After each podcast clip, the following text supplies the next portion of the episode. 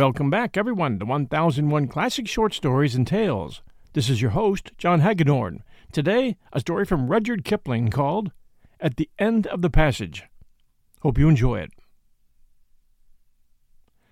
The sky is lead, and our faces are red, and the gates of hell are opened and riven, and the winds of hell are loosened and driven, and the dust flies up in the face of heaven, and the clouds come down in a fiery sheet, heavy to raise and hard to be borne. And the soul of man is turned from his meat, turned from the trifles for which he has striven, sick in his body and heavy hearted, and his soul flies up like the dust in the sheet, breaks from his flesh, and has gone and departed, as the blasts they blow on the cholera born. Himalayan. Four men, each entitled to life, liberty, and the pursuit of happiness, sat at a table playing whist. The thermometer marked, for them, 101 degrees of heat. The room was darkened till it was only just possible to distinguish the pips of the cards and the very white faces of the players. A tattered, rotten punkah of whitewashed calico was puddling the hot air and whining dolefully at each stroke. Outside lay gloom of a November day in London. There was neither sky, sun, nor horizon, nothing but a brown purple haze of heat. It was as though the earth were dying of apoplexy. From time to time, clouds of tawny dust rose from the ground without wind or warning, flung themselves tablecloth wise among the tops of the parched trees, and came down again. Then a whirling dust devil would scutter across the plain for a couple of miles, break, and fall outward, though there was nothing to check its flight save a long, low line of piled railway sleepers white with the dust, a cluster of huts made of mud, condemned rails, and canvas, and the one squat four roomed bungalow that belonged to the assistant engineer in charge of a section of the Gaudhari state line, then under construction. The four, stripped to the thinnest of sleeping suits, played whist crossly, with wranglings as to leads and returns. It was not the best kind of whist, but they had taken some trouble to arrive at it. Mottram of the Indian Survey had ridden thirty and railed one hundred miles from his lonely post in the desert since the night before. Lowndes of the Civil Service, on special duty in the political department, had come as far to escape for an instant the miserable intrigues of an impoverished native state whose king alternately fawned and blustered for more money from the pitiful revenues contributed by hard wrung peasants and despairing camel breeders. Spurstow, the doctor of the line, had left a cholera stricken camp of coolies to look after itself for forty eight hours while he associated with white men once more. Hummil, the assistant engineer, was the host. He stood fast and received his friends thus every Sunday if they could come in. When one of them failed to appear, he would send a telegram to his last address in order that he might know whether the defaulter was dead or alive. There are very many places in the East where it is not good or kind to let your acquaintances drop out of sight, even for one short week. The players were not conscious of any special regard for each other. They squabbled whenever they met, but they ardently desired to meet, as men without water desire to drink. They were lonely folk who understood the dread meaning of loneliness. They were all under thirty years of age, which is too soon for any man to possess that knowledge. Pilsner? Pilsner, said Spurstow after the second rubber, mopping his forehead. Ah, beer's out, I'm sorry to say, and there's hardly enough soda water for tonight, said Hummil. What filthy bad management, Spurstow snarled. Can't help it. I've written and wired, but the trains don't come through regularly yet. Last week the ice ran out, as Lowndes knows. Glad I didn't come then. I could have sent you some if I'd have known, though. Phew! It's too hot to go on playing Bumble Puppy. This with a savage scowl at Lowndes, who only laughed. He was a hardened defender. Mottram rose from the table and looked out of a chink in the shutters. What a sweet day, said he. The company yawned altogether and betook themselves to an aimless investigation of all Hummil's possessions guns, tattered novels, saddlery, spurs, and the like. They had fingered them a score of times before, but there was really nothing else to do. Got anything fresh? said Lowndes. Last week's Gazette of India, and a cutting from a home paper. My father sent it out. It's rather amusing. One of those vestrymen that call themselves MPs again, is it? said Spurstow, who read his newspapers when he could get them. Yes. Listen to this. It's to your address, Lowndes. The man was making a speech to his constituents, and he piled it on. Here's a sample. And I assert unhesitatingly that the civil service in India is the preserve, the pet preserve, of the aristocracy of England. What does the democracy, what do the masses get from that country which we have step by step fraudulently annexed? I answer, nothing whatever. It is farmed with a single eye to their own interest by the scions of the aristocracy. They take good care to maintain their lavish scale of incomes, to avoid or stifle any inquiries into the nature and conduct of their administration, while they themselves force the unhappy peasant to pay with the sweat of his brow for all the luxuries in which they are lapped. Hummil waved the cutting above his head. Ear, ear, said his audience. Then Lowndes, meditatively, I'd give, I'd give three months' pay to have that gentleman spend one month with me and see how the free and independent native prince works things. Old Timbersides, this was his flippant title for an honored and decorated feudatory prince, has been wearing my life out this past week for money. By Jove, his latest performance was to send me one of his women as a bribe. Good for you. Did you accept it? said Mottram. No, I rather wish I had now. She was a pretty little person, and she yarned away to me about the horrible destitution among the king's women folk. The darlings haven't had any new clothes for nearly a month, and the old man wants to buy a new drag from Calcutta. Solid silver railings and silver lamps and trifles of that kind. I've tried to make him understand that he's played the deuce with the revenues for the last twenty years and got to slow down. But he can't see it. But he has the ancestral treasure vaults to draw on. There must be three millions at least in jewels and coin under his palace, said Hummil. Catch a native king disturbing the family treasure?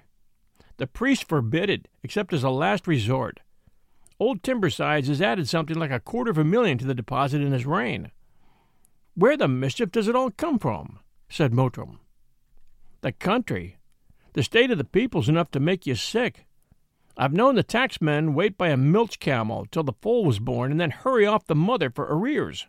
And what can I do? I can't get the court clerks to give me any accounts. I can't raise anything more than a fat smile from the commander in chief when I found out the troops are three months in arrears. And old Timbersides begins to weep when I speak to him. He's taken to the king's keg heavily, liquor brandy for whiskey, and Heidsieck for soda water. That's what the Rao of Jubela took to. Even a native can't last long at that, said Spurstow. He'll go out. Yeah, and a good thing, too. Then I suppose we'll have a council of regency and a tutor for the young prince, and hand him back his kingdom with ten years' accumulations. Yeah, whereupon that young prince, having been taught all the vices of the English, will play ducks and drakes with the money and undo ten years' work in eighteen months. I've seen that business before said Spurstow. I should tackle the king with a light hand if I were you, Lowndes. They'll hate you quite enough under any circumstances. That's all very well. The man who looks on can talk about the light hand, but you can't clean a pigsty with a pen dipped in rose water. I know my risks, but nothing has happened yet. My servant's an old Pathan, and he cooks for me. They're hardly likely to bribe him, and I don't accept food from my true friends as they call themselves. Oh, but it's weary work. I'd sooner be with you, Spurstow. There's shooting near your camp. Oh, would you? I don't think it. About fifteen deaths a day don't incite a man to shoot anything but himself. And the worst of it is that the poor devils look at you as though you ought to save them. Lord knows, I've tried everything. My last attempt was empirical, but it pulled an old man through. He was brought to me apparently past hope, and I gave him gin and Worcester sauce with cayenne. Well, I cured him, but I don't recommend it. How do the cases run generally? said Hummil. Very simply indeed. Chlorodyne, opium pill, chlorodyne, collapse, nitra, bricks to the feet, and then the burning Ghaut. The last seems to be the only thing that stops the trouble. It's black cholera, you know. Poor devils. But I will say, little Bunsee Lal, my apothecary, works like a demon. I recommended him for promotion if he comes through it all alive. And what are your chances, old man? said Mottram. I don't know. I don't care much, but I've sent the letter in. What are you doing with yourself generally?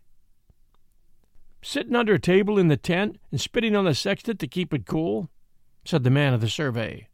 Washing my eyes to avoid ophthalmia, which I shall certainly get, and trying to make a sub surveyor understand that an error of five degrees in an angle isn't quite so small as it looks. I'm altogether alone, you know, and shall be to the end of the hot weather. Hummil's the lucky man, said Lowndes, flinging himself into a long chair.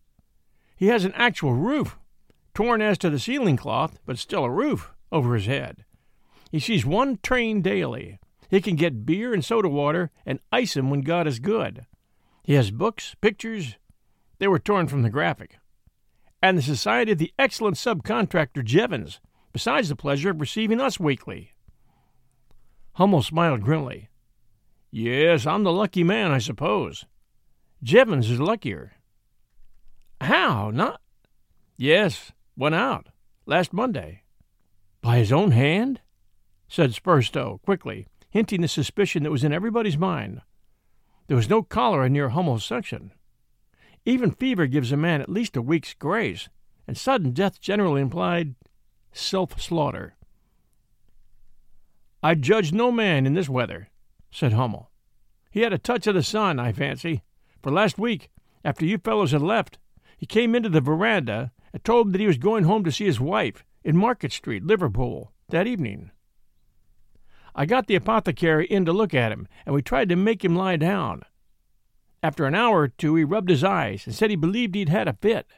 Hoped he hadn't said anything rude. Jevins had a great idea of bettering himself socially.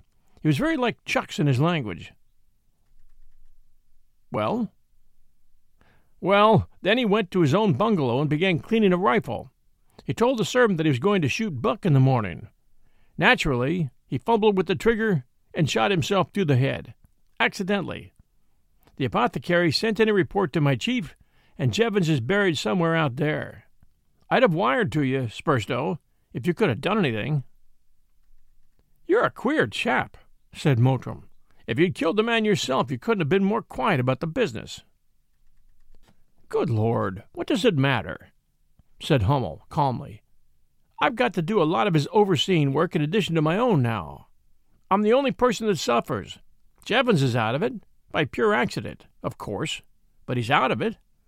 The apothecary was going to write a long screed on suicide. Trust a baboo to drivel when he gets the chance. Why didn't you let it go as suicide? said Lowndes. Ah, uh, no direct proof.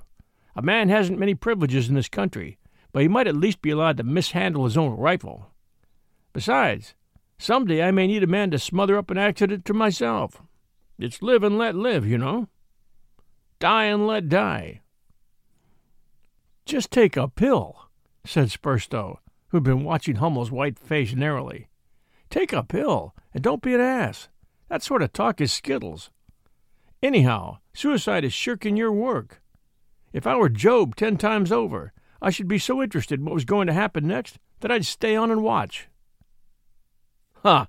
I've lost that curiosity, said Hummil. Liver out of order? said Lowndes feelingly. Nah, can't sleep. That's worse. By Jove, it is, said Mottram. I'm that way every now and then, and the fit has to wear itself out. What do you take for it? Nothing. What's the use? I haven't had ten minutes sleep since Friday morning. Poor chap! Spurstow, you ought to attend to this, said Mottram. Now you mention it, your eyes are rather gummy and swollen. Spurstow, still watching Hummil, laughed lightly. I'll patch him up later on. Is it too hot, do you think, to go for a ride? Where to? said Lowndes wearily. We shall have to go away at eight, and there'll be riding enough for us then. I hate a horse when I have to use him as a necessity. Oh, heavens! What is there to do? We'll return with our story right after these sponsor messages. And now, back to our story. What is there to do? Begin whist again, at chick points, and a gold mohur on the rub, said Sparstow, said Spurstow promptly. Now I say poker, a month's pay all around for the pool, no limit, and fifty rupee raises. Somebody would be broken before we got up, said Lowndes. I can't say it would give me any pleasure to break any man in this company, said Mottram.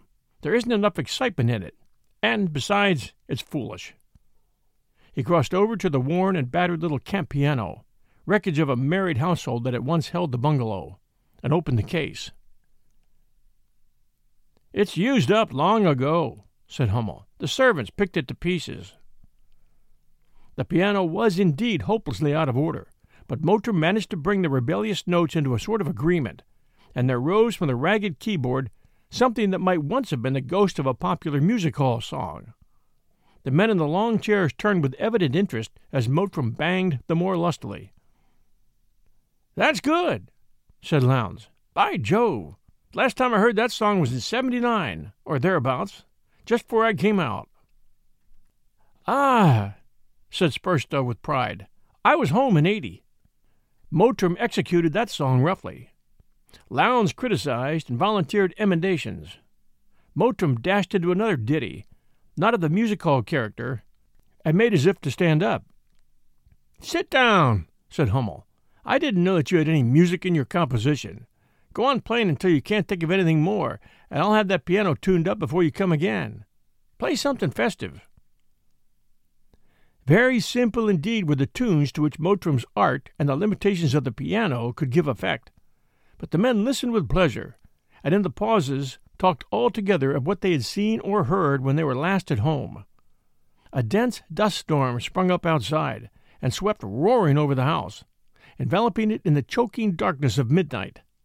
But Mottram continued unheeding, and the crazy tinkle reached the ears of the listeners above the flapping of the tattered ceiling cloth. In the silence after the storm, he glided from the more directly personal songs of Scotland, half humming them as he played, into the evening hymn. Sunday, said he, nodding his head. Go on. Don't apologize for it, said Spurstow. Hummil laughed long and riotously. Play it by all means. You're full of surprises today. I didn't know you had such a gift of finished sarcasm. How does that thing go? Mottram took up the tune. Too slow by half. You missed the note of gratitude, said Hummil. It ought to go to the grasshopper's polka, this way. And he chanted, Prestissimo. Glory to thee, my God, this night, for all the blessings of the light. That shows we really feel our blessings. How does it go on? If in the night I sleepless lie, my soul with sacred thoughts supply, May no ill dreams disturb my rest. Quicker, Mottram, or powers of darkness me molest. Bah! What an old hypocrite you are! Don't be an ass, said Lowndes. You're at full liberty to make fun of anything else you like, but leave that hymn alone.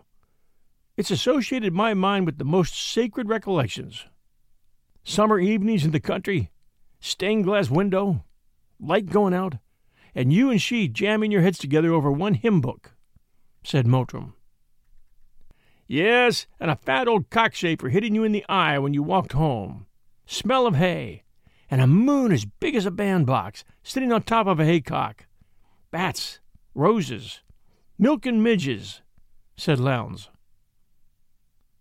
Yeah, also mothers. I can just recollect my mother singing me to sleep with that when I was a little chap, said Spurstow. The darkness had fallen on the room. They could hear Hummil squirming in his chair. Consequently, said he, testily, you sing it when you're seven fathoms deep in hell. It's an insult to the intelligence of the deity to pretend we're anything but tortured rebels. Yeah, I say take two pills, said Spurstow. That's tortured liver talking. The usually placid Hummil is in a vile bad temper. I'm sorry for his coolies tomorrow, said Lowndes as the servants brought in the lights and prepared the table for dinner. As they were settling into their places about the miserable goat chops and the smoked tapioca pudding, Spurstow took occasion to whisper to Mottram, Well done, David. Look after Saul, then, was the reply. What are you two whispering about? said Hummil suspiciously. Only saying you're a damned poor host. This fowl can't be cut, returned Spurstow with a sweet smile. You call this a dinner? I can't help it. You didn't expect a banquet, did you? Throughout that meal, Hummil contrived laboriously to insult directly and pointedly all his guests in succession, and at each insult, Spurstow kicked the aggrieved persons under the table. But he dared not exchange a glance of intelligence with either of them. Hummil's face was white and pinched, while his eyes were unnaturally large. No man dreamed for a moment of resenting his savage personalities, but as soon as the meal was over, they made haste to get away. Don't go. You're just getting amusing, you fellows. I hope I haven't said anything that annoyed you. You're such touchy devils. Then, changing the note into one of almost abject entreaty, Hummil added, I say, you surely aren't going. In the language of the blessed Jorrocks, where I dines, I sleeps, said Spurstow. I want to have a look at your coolies tomorrow, if you don't mind. You can give me a place to lie down in, I suppose? The others pleaded the urgency of their several duties next day, and, saddling up, departed together, Hummil begging them to come next Sunday. As they jogged off, Lowndes got his feelings off his chest to Mottram. And I never felt so like kicking a man at his own table in my life. He said I cheated at whist, and reminded me I was in debt. Told you you were as good as a liar to your face. You aren't half indignant enough over it. Not I, said Mottram. Poor devil. Did you ever know old Hummy behave like that before, or within a hundred miles of it? That's no excuse. Spurstow was hacking my shin all the time, so I kept a hand on myself. Else I should have. No, you wouldn't. You'd have done as Hummy did about Jevins. Judge no man in this weather. By Jove, the buckle of my bridle is hot in my hand. Trot out a bit, and beware of rat holes. Ten minutes' trotting jerked out of Lowndes one very sage remark when he pulled up, sweating from every pore. Good thing Spurstow's with him tonight. Yeah, good man, Spurstow. Our roads turn here. See you again next Sunday, if the sun doesn't bowl me over. S'pose so, unless old Timberside's finance minister manages to dress some of my food. Good night, and God bless you. What's wrong now? Ah, nothing. Lowndes gathered up his whip and, as he flicked Mottram's mare on the flank, added, You're not a bad little chap, that's all. And the mare bolted half a mile across the sand on the word. In the assistant engineer's bungalow, Spurstow and Hummil smoked the pipe of silence together, each narrowly watching the other. The capacity of a bachelor's establishment is as elastic as its arrangements are simple, a servant cleared away the dining room table, brought in a couple of rude native bedsteads made of tape strung on light wood frame, flung a square of cool Calcutta matting over each, set them side by side, pinned two towels to the punkah so that their fringes should just sweep clear of the sleeper's nose and mouth, and announced that the couches were ready. The men flung themselves down, ordering the punkah coolies by all the powers of hell to pull. Every door and window was shut, for the outside air was that of an oven. The atmosphere within was only a 104 degrees, as the thermometer bore witness, and heavy with the foul smell of badly trimmed kerosene lamps. And this stench, combined with that of native tobacco, baked brick, and dried earth, sends the heart of many a strong man down to his boots. For it is the smell of the great Indian Empire when she turns herself for six months into a house of torment. Spurstow packed his pillows craftily so that he reclined rather than lay, his head at a safe elevation above his feet. It is not good to sleep on a low pillow in the hot weather if you happen to be of a thick necked build, for you may pass on, with lively snores and gugglings from natural sleep, into the deep slumber of heat apoplexy. Pack your pillows, said the doctor sharply, as he saw Hummil preparing to lie down at full length. The night light was trimmed. The shadow of the punkah wavered across the room, and the flick of the punka towel and the soft whine of the rope to the wall hole followed it. Then the punka flagged, almost ceased. The sweat poured from Spurstow's brow. Should he go out and harangue the coolie? It started forward again with a savage jerk, and a pin came out of the towels. When this was replaced, a tom tom in the coolie lines began to beat with the steady throb of a swollen artery inside some brain fevered skull. Spurstow turned on his side and swore gently. There was no movement on Hummil's part. The man had composed himself as rigidly as a corpse, his hands clenched at his sides. The respiration was too hurried for any suspicion of sleep. Spurstow looked at the set face. The jaws were clenched, and there was a pucker round the quivering eyelids. He's holding himself as tightly as he ever can, thought Spurstow. What in the world is the matter with him? Hummil! Yes? In a thick, constrained voice. Can't you get to sleep? No.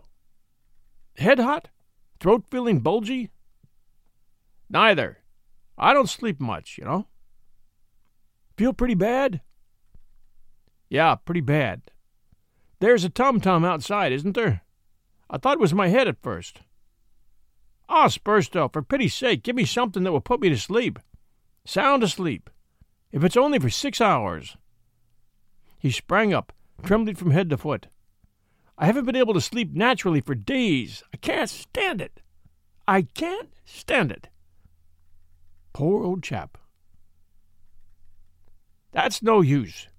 Give me something to make me sleep. I tell you, I'm going mad. I don't know what I say half my time. For three weeks I've had to think and spell out every word that has come through my lips before I dared say it. Isn't that enough to drive a man mad? I can't see things correctly now. I've lost my sense of touch. My skin aches. Oh, my skin aches. Make me sleep. Oh, Spurstow, for the love of God, make me sleep sound. It isn't enough merely to let me dream. Let me sleep. All right, old man, all right. Go slow. You aren't half as bad as you think. The floodgates of reserve once broken, Hummil was clinging to him like a frightened child. You're pinching my arm to pieces. I'll break your neck if you don't do something for me. He wiped the sweat off himself as he fought to regain composure. I'm a bit restless and off my oats. Perhaps you could recommend some sort of sleeping mixture. Bromide of potassium. Bromide of Skittles? Why didn't you tell me this before? Let go of my arm, and I'll see if there's anything in my cigarette case to suit your complaint. Spurstow hunted among his day clothes, turned up the lamp, opened a little silver cigarette case, and advanced on the expected Hummil with the daintiest of fairy squirts. The last appeal of civilization, said he, and a thing I hate to use. Hold out your arm. Well, your sleeplessness hasn't ruined your muscle, and what a thick hide it is. Might as well inject a buffalo subcutaneously. Now, in a few minutes, the morphine will begin working. Lie down and wait. The smile of unalloyed and idiotic delight began to creep over Hummil's face. I think, he whispered, I think I'm going off now. Gad, it's positively heavenly. Spurstow, you got to give me that case. The voice ceased as the head fell back. Not for a good deal, said Spurstow to the unconscious form. And now, my friend, sleeplessness of your kind being very apt to relax the moral fiber in little matters of life and death, I'll just take the liberty of spiking your guns. He paddled into Hummil's saddle room in his bare feet and uncased a 12 bore rifle, an express, and a revolver. Of the first, he unscrewed the nipples and hid them in the bottom of a saddlery case. Of the second, he abstracted the lever, kicking it behind a big wardrobe. The third he merely opened, and knocked the dull head bolt of the grip up with the heel of a riding boot. All right, that's settled. Now you can't do yourself in, he said, as he shook the sweat off his hands. These little precautions will at least give you time to turn. You have too much sympathy with gun room accidents and as he rose from his knees, the thick, muffled voice of Hummil cried in the doorway, You fool! Such tones they use who speak in the lucid intervals of delirium to their friends a little before they die. Spurstow started, dropping the pistol. Hummil stood in the doorway, rocking with helpless laughter.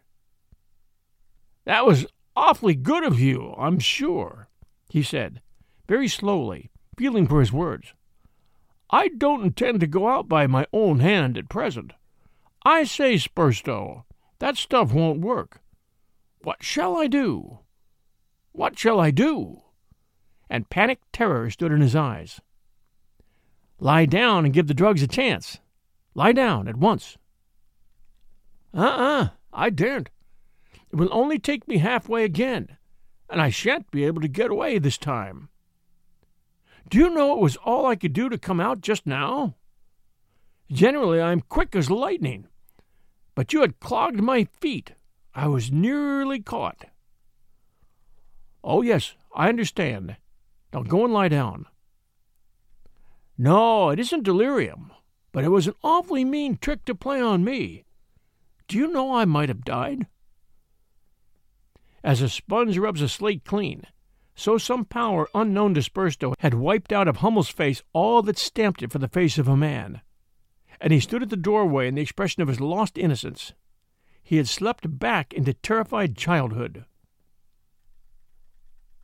Is he going to die on the spot? thought Spurstow. Then aloud, All right, my son, come back to bed and tell me all about it. You couldn't sleep. But what was all the rest of the nonsense? A place. A place down there, said Hummil, with simple sincerity. The drug was acting on him by waves, and he was flung from the fear of a strong man to the fright of a child as his nerves gathered sense or were dulled. Good God! I've been afraid of it for months past, Spurstow. It's made every night hell to me, and that I'm not conscious of having done anything wrong. Be still, and I'll give you another dose. We'll stop your nightmares, you unutterable idiot. Yes, but you must give me so much that I can't get away. You must make me quite sleepy, not just a little sleepy. It's so hard to run then. Yeah, I know it, I know it. I felt it myself. The symptoms are exactly as you describe. Oh, don't laugh at me. Confound you. Before this awful sleeplessness came to me, I've tried to rest on my elbow and put a spur in the bed to sting me when I fell back. Look! By Jove, the man's been rowelled like a horse, ridden by the nightmare with a vengeance. And we all thought him sensible enough. Heaven send us understanding. You like to talk, don't you? Yes, sometimes. Not when I'm frightened, though. Then I want to run. Don't you? Yeah, always. Before I give you your second dose, try to tell me exactly what your trouble is. Hummil spoke in broken whispers for nearly ten minutes, whilst Spurstow looked into the pupils of his eyes and passed his hand before them once or twice. At the end of the narrative, the silver cigarette case was produced, and the last words that Hummil said as he fell back for the second time were, Put me quite to sleep, for if I'm caught, I die. I die. Yes, yes, we all do that sooner or later. Thank heaven who has set a term to our miseries, said Spurstow, settling the cushions under the head. It occurs to me that unless I drink something, I shall go out before my time. I've stopped sweating, and I wear a seventeen inch collar. He brewed himself scalding hot tea, which is an excellent remedy against heat apoplexy if you take three or four cups of it in time. Then he watched the sleeper. A blind face that cries and can't wipe its eyes. A blind face that chases him down corridors. Hmm. Hummil ought to go on leave as soon as possible. And, sane or otherwise, he undoubtedly did rowel himself most cruelly. Well, heaven send us understanding. At midday Hummil rose, with an evil taste in his mouth, but an unclouded eye and a joyful heart. I was pretty bad last night, wasn't I? said he. I've seen healthier men. You must have had a touch of the sun. Look here, if I write you a swinging medical certificate, will you apply for leave on the spot? No. Why not?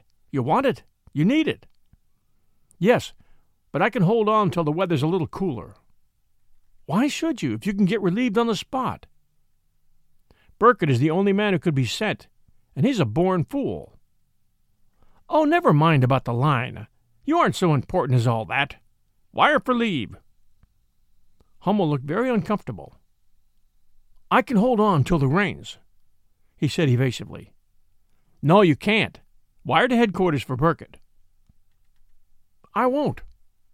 If you want to know why, particularly, Burkett is married, and his wife's just had a kid, and she's up at Simla, in the cool, and Burkett has a very nice billet that takes him into Simla from Saturday to Monday.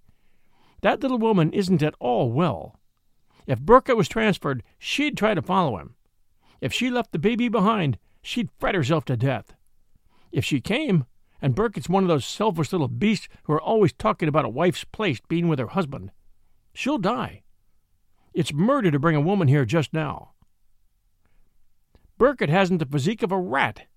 If he came here, he'd go out. And I know she hasn't any money. And I'm pretty sure she'd go out, too. I'm salted in a sort of way, and I'm not married. Wait till the rains, and then Burkett can get thin down here. It'll do him heaps of good. Do you mean to say that you intend to face what you faced till the rains break? Oh, it won't be so bad now that you've shown me a way out of it. I can always wire to you. Besides, now I've once got into the way of sleeping, I'll be all right. Anyhow, I shan't put in for leave. That's the long and short of it. Ay, great Scott! I thought all that sort of thing was dead and done with. Bosh, you'd do the same yourself. I feel like a new man, thanks to that cigarette case. You're going over to camp now, aren't you? Yes, but I'll try to look you up every other day if I can. No, I'm not bad enough for that. I don't want you to bother. Give the coolies gin and ketchup. Then you feel all right? I'm fit to fight for my life, but not to stand out in the sun talking to you. Go along, old man, and bless you. Hummil turned on his heel to face the echoing desolation of his bungalow, and the first thing he saw standing in the veranda was the figure of himself. He had met a similar apparition once before, when he was suffering from overwork and the strain of the hot weather. This is bad already, he said, rubbing his eyes. If the thing slides away from me all in one piece, like a ghost, I shall know it is only my eyes and stomach that are out of order. If it walks, yeah, then my head is going. He approached the figure, which naturally kept at an unvarying distance from him, as is the use of all spectres that are born of overwork. It slid through the house and dissolved into swimming specks within the eyeball as soon as it reached the burning light of the garden. Hummil went about his business till noon. When he came in to dinner, he found himself sitting at the table. The vision rose and walked out hastily. Except that it cast no shadow, it was in all respects real. No living man knows what that week held for Hummil. An increase of the epidemic kept Spurstow in camp among the coolies, and all he could do was telegraph to Mottram, bidding him to go to the bungalow and sleep there. But Mottram was forty miles away from the nearest telegraph, and knew nothing of anything save the needs of the survey till he met, early on Sunday morning, Lowndes and Spurstow heading towards Hummil's for the weekly gathering. I hope the poor chap's in a better temper, said the former, swinging himself off his horse at the door. I suppose he isn't up yet. I'll just have a look at him, said the doctor. If he's asleep, there's no need to wake him. And an instant later, by the tone of Spurstow's voice calling upon them to enter, the men knew what had happened. There was no need to wake him. The poncho was still being pulled over the bed, but Hummil had departed this life at least three hours ago. The body lay on its back, hands clinched by the side, as Spurstow had seen it lying seven nights previously. In the staring eyes was written terror beyond expression of any pen. Mottram, who had entered behind Lowndes, bent over the dead and touched the forehead lightly with his lips. Oh, you lucky, lucky devil, he whispered. But Lowndes had seen the eyes and withdrew shuddering to the other side of the room. Poor chap! And the last time I met him, I was angry. Spurstow, we should have watched him. Has he? Deftly, Spurstow continued his investigations, ending by a search round the room. No, he hasn't, he snapped. There's no trace of anything. Call the servants. They came, eight or ten of them, whispering and peering over each other's shoulders. When did your sahib go to bed? Said Spurstow. At eleven or ten, we think, said Hummil's personal servant. He was well then? But how should you know? He was not ill, as far as our comprehension extended, but he had slept very little for three nights. This I know, because I saw him walking much, and especially in the heart of the night. As Spurstow was arranging the sheet, a big straight-necked hunting spur tumbled on the ground. The doctor groaned. The personal servant peeped at the body. What do you think, Chuma? said Spurstow, catching the look on the dark face. Heaven born, in my poor opinion. This that was my master has descended into the dark places, and there has been caught, because he was not able to escape with sufficient speed. We have the spur for evidence that he fought with fear. Thus have I seen men of my race do with thorns, when a spell was laid upon them to overtake them in their sleeping hours, and they dared not sleep. Chuma, you're a mudhead. Go and prepare seals to settle the Sahib's property. God has made the heaven born. God has made me. Who are we to inquire into the dispensations of God? I will bid the other servants hold aloof while you are reckoning the tale of the Sahib's property. They are all thieves and would steal. As far as I can make out, he died from, ah, anything, stoppage of the heart, heat apoplexy, or some other visitation, said Spurstow to his companions. We must make an inventory of his effects. He was scared to death, insisted Lowndes. Look at those eyes. For pity's sake, don't let him be buried with them open. Whatever it was, he's clear of all the trouble now, said Mottram softly. Spurstow was peering into the open eyes. Come here, said he. Can you see anything there? I can't face it, whimpered Lowndes. Cover up the face. Is there any fear on earth that could turn a man into that likeness? It's ghastly. Spurstow, cover it up. No fear. On earth, said Spurstow. Mottram leaned over his shoulder and looked intently. I see nothing except some gray blurs in the pupil. There can't be nothing there, you know. Even so. Well, let's think. It'll take half a day to knock up any sort of coffin, and he must have died at midnight. Lowndes, old man, go out and tell the coolies to break ground next to Jevins's grave. Mottram, go round the house with Chuma and see that the seals are put on things. Send a couple of men to me here, and I'll arrange. The strong armed servants, when they returned to their own kind, told a strange story of the Doctor Sahib vainly trying to call their master back to life by magic arts.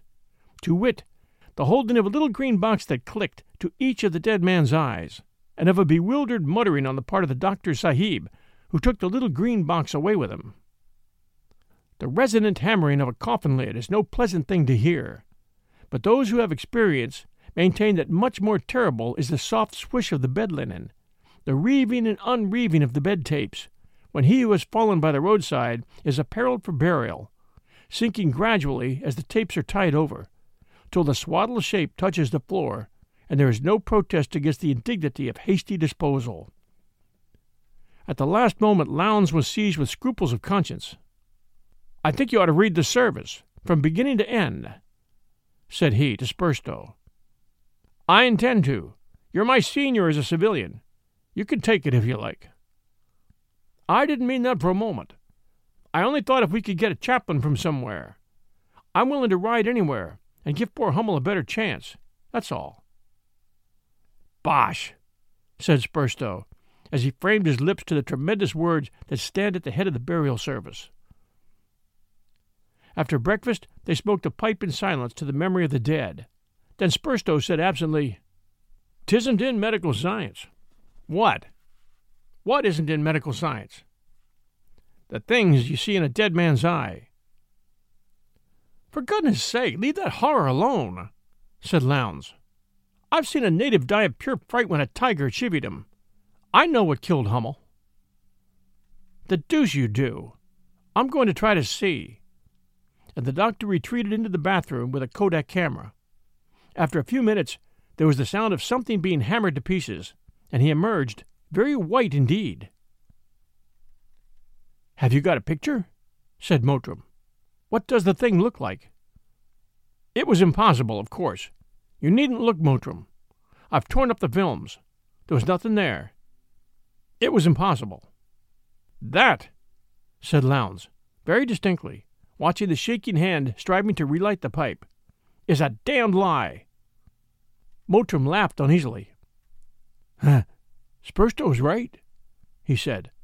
We're all in such a state now that we'd believe anything. For pity's sake, let's try to be rational. There was no further speech for a long time. The hot wind whistled without, and the dry trees sobbed. Presently the daily train, winking brass, burnished steel, and spouting steam, pulled up panting in the intense glare. We'd better go on on that, said Spurstow. Go back to work. I've written my certificate. We can't do any more good here, and work will keep our wits together. Come on, let's go. No one moved. It is not pleasant to face railway journeys at midday in June. Spurstow gathered up his hat and whip, and turning to the doorway said, There may be heaven. There must be hell. Meantime, there is our life here. Well? Neither Mottram nor Lowndes had any answer to the question. We hope you enjoyed At the End of the Passage by Rudyard Kipling one of Rudyard Kipling's Indian tales. It was first serialized in 1890 and appeared in the 1891 collection Life's Handicap. It deals with themes familiar to Kipling's Indian fiction the grueling day to day work involved in the running of British India and the incursion, or apparent incursion, of the supernatural. In this story, Kipling tries to draw attention not only to the strains of Anglo Indian working life, but also to its unsung heroism. Hummil's refusal to take some leave arises out of a noble desire to spare Burkett, the man who would have to take over, as Burkett has family commitments. Spurstow is impressed, declaring that he thought such acts of selflessness belonged in the past. Beyond this, Hummil's sacrifice goes virtually unrecognized. But for Kipling, it is all the more remarkable on that account. One example among many in his Indian fiction of the kind of valor upon which the great Indian Empire rests and for which it grants scant reward. If you enjoyed this and other stories here at 1001 Classic Short Stories and Tales, please do send us a kind review. We always appreciate review, and they help new listeners decide to give us a try. As you know, we release new short stories every Wednesday at 5 p.m. Eastern Time and Sunday at noon Eastern Time. Until next time, everyone, this is your host and storyteller, John Hagedorn. This is 1001 Classic Short Stories and Tales. Stay safe, and we'll be back soon.